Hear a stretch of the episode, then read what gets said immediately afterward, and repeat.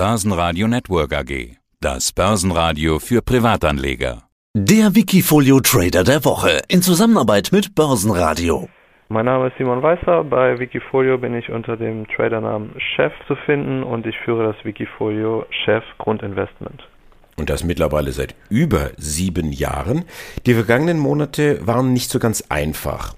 Die Gesamtperformance geht zurück von 700 Prozent auf 430 Prozent. Aber im Mittel sind es immer noch stolze 26 Prozent. Simon, was ist denn aus deiner Sicht in den vergangenen Monaten passiert? Es liegt ja nicht nur am Krieg in der Ukraine, dass du vom Hoch doch deutlich abgegeben hast. Zuletzt waren es vor allem die gestiegenen Zinsen oder zumindest die Erwartung auf die gestiegenen Zinsen und damit gesunkene Bewertungen. Das war ja vor allem in diesem Jahr ähm, der Fall. Darauf habe ich eigentlich relativ gut schon früh reagiert, indem ich mein Wikifolio Anfang des Jahres zu großen Teilen umgestellt habe und weg von den Tech-Werten. Deshalb ist das Minus in diesem Jahr mit, ich glaube, aktuell irgendwie 9% noch relativ moderat. Aber im letzten Jahr, ungefähr im Februar, war das hoch. Von da an ging es in dem Jahr auch schon etwas bergab. Das lag auch an den China-Werten und zum Teil auch an kleineren Nebenwerten wie Readly oder dem Russland-Wert VK. Wie passt da RTL rein in diese Story? RTL hatte ja ordentlich Newsflow die vergangenen Tage.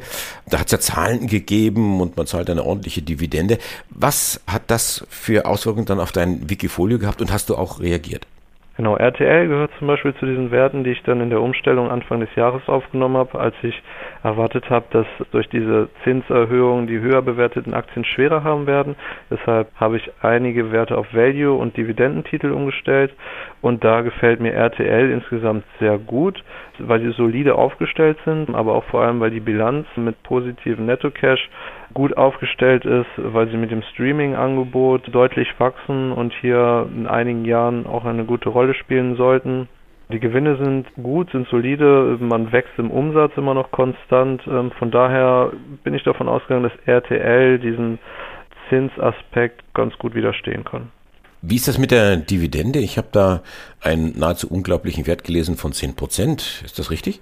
Genau, also 5 Euro je Aktie sollen ausgeschüttet werden. Bei einem aktuellen Kurs von ungefähr 50 Euro sind das eben 10 Prozent. Das liegt ein bisschen daran, dass sie halt einen sehr hohen Gewinn von über 8 Euro je Aktie im letzten Jahr gemacht haben, auch weil sie Unternehmen Beteiligung äh, verkauft haben.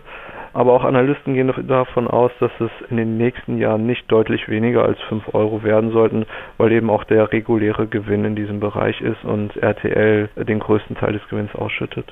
In unserem letzten Gespräch hattest du gesagt, du informierst dich sehr gerne direkt vor Ort. Das heißt, du liest auch chinesische Zeitungen. Wie ist denn die Lage dort jetzt zwischen Corona, Lockdown und Regulierungen? Der Krieg in der Ukraine findet ja in chinesischen Medien nicht statt. Ja, genau, da ist die Lage von China äh, etwas schwierig. Also offiziell halten sie sich ja raus und auch äh, das, was ich lese, da ist nichts anderes zu hören. Von daher bin ich da, was China angeht, neutral eingestellt, aber natürlich auch leicht vorsichtig, weil man nie genau weiß, ob da vielleicht nicht äh, doch irgendwas kommen könnte. Aber momentan gehe ich nicht davon aus, dass sie da irgendwie eingreifen, unterstützen könnten. Es sind ja einige chinesische Werte bei dir im Wikifolio. China Mobile habe ich gesehen, das ist ein sehr guter Performer die letzten Tage. China Unicom dagegen eher auf der Verliererseite, eher ein Flop. Wie passt das zusammen? China Mobile und China Unicom, ähm, das sind zwei der drei großen äh, Telekom-Anbieter in China. Da ist der Markt äh, generell aufgeteilt in drei Anbieter. Da gibt es noch die China Telekom als dritten. Das sind alles drei Staatsunternehmen, also wo der Staat halt die Mehrheit hat.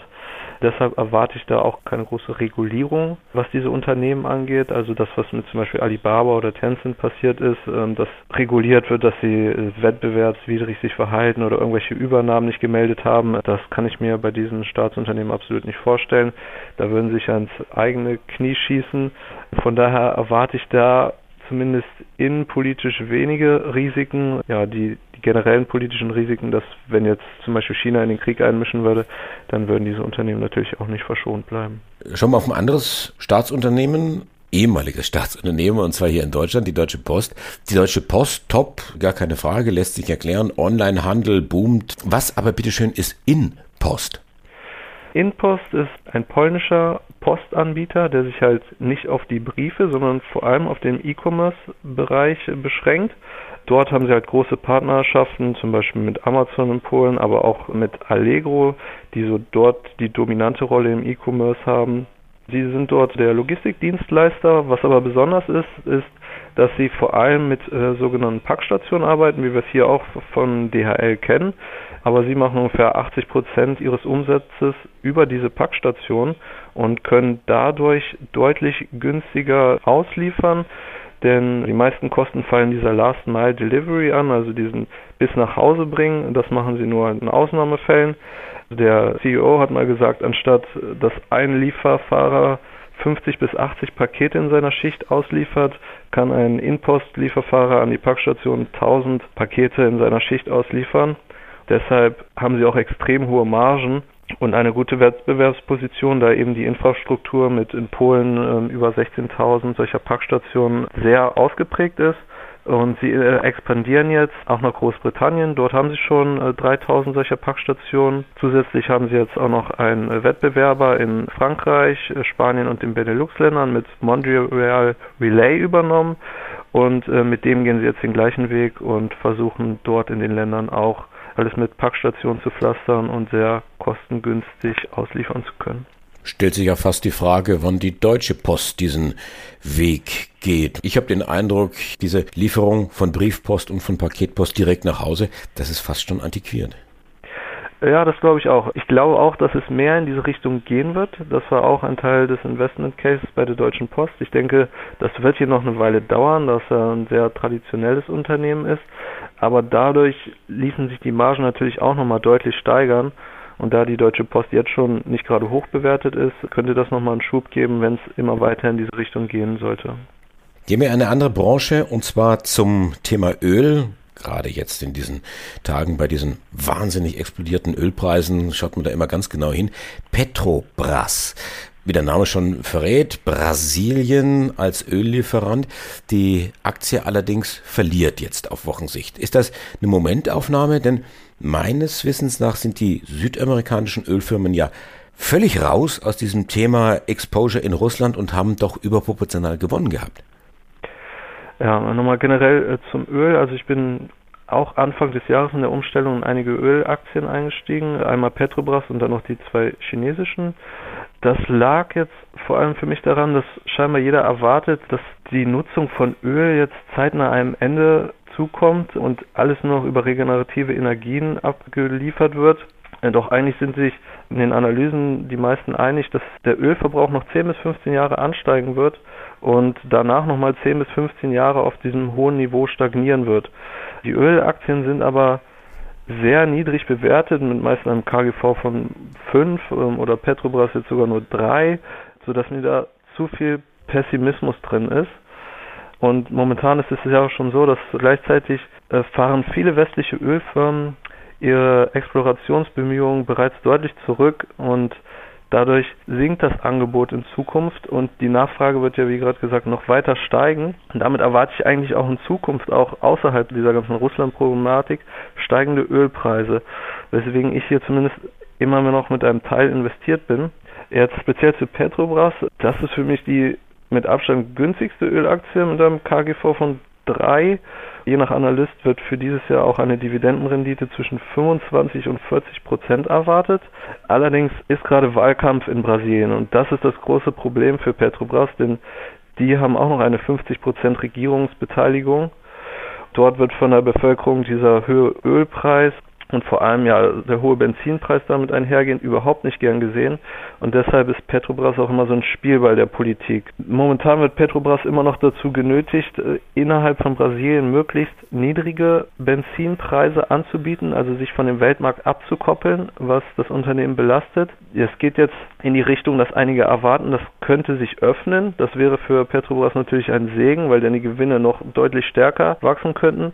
Aber auf der pessimistischen Seite gibt es auch wieder einige, die sagen, die neue Regierung könnte das noch weiter drücken und das würde die Gewinne entsprechend auch wieder drücken. Deswegen Ja, ist gerade eine spannende Phase für Petrobras.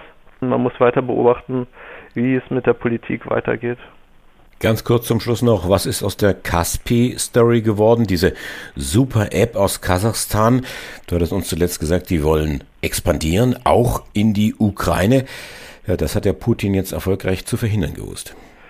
Ja, Kaspi, da bin ich im Dezember ausgestiegen. Da hatte ich noch relativ gute Kurse für den Ausstieg und dann kam Anfang des Jahres diese Unruhen erstmal in Kasachstan, was auch die Regierung unter Druck gesetzt hat. Und Kaspi hat auch sehr stark von seiner guten Beziehung zu der Regierung profitiert, was dann die Aktie erstmal unter Druck gebracht hat. Und jetzt im zweiten Schritt der Ukraine-Konflikt macht erstmal die Expansionsbemühungen zunichte und gleichzeitig ist auch ungewiss, was mit Kasachstan passiert. Da wird auch schon spekuliert, könnte das das nächste Ziel von Russland sein.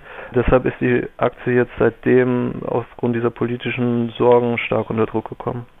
Simon Weishaar führt als Chef das Grundinvestment Wikifolio. Dankeschön für dieses Mal und ich freue mich auf unsere nächste Runde dann. Gerne, bis zum nächsten Mal. Wikifolio.com Die Top-Trader-Strategie Börsenradio Network AG.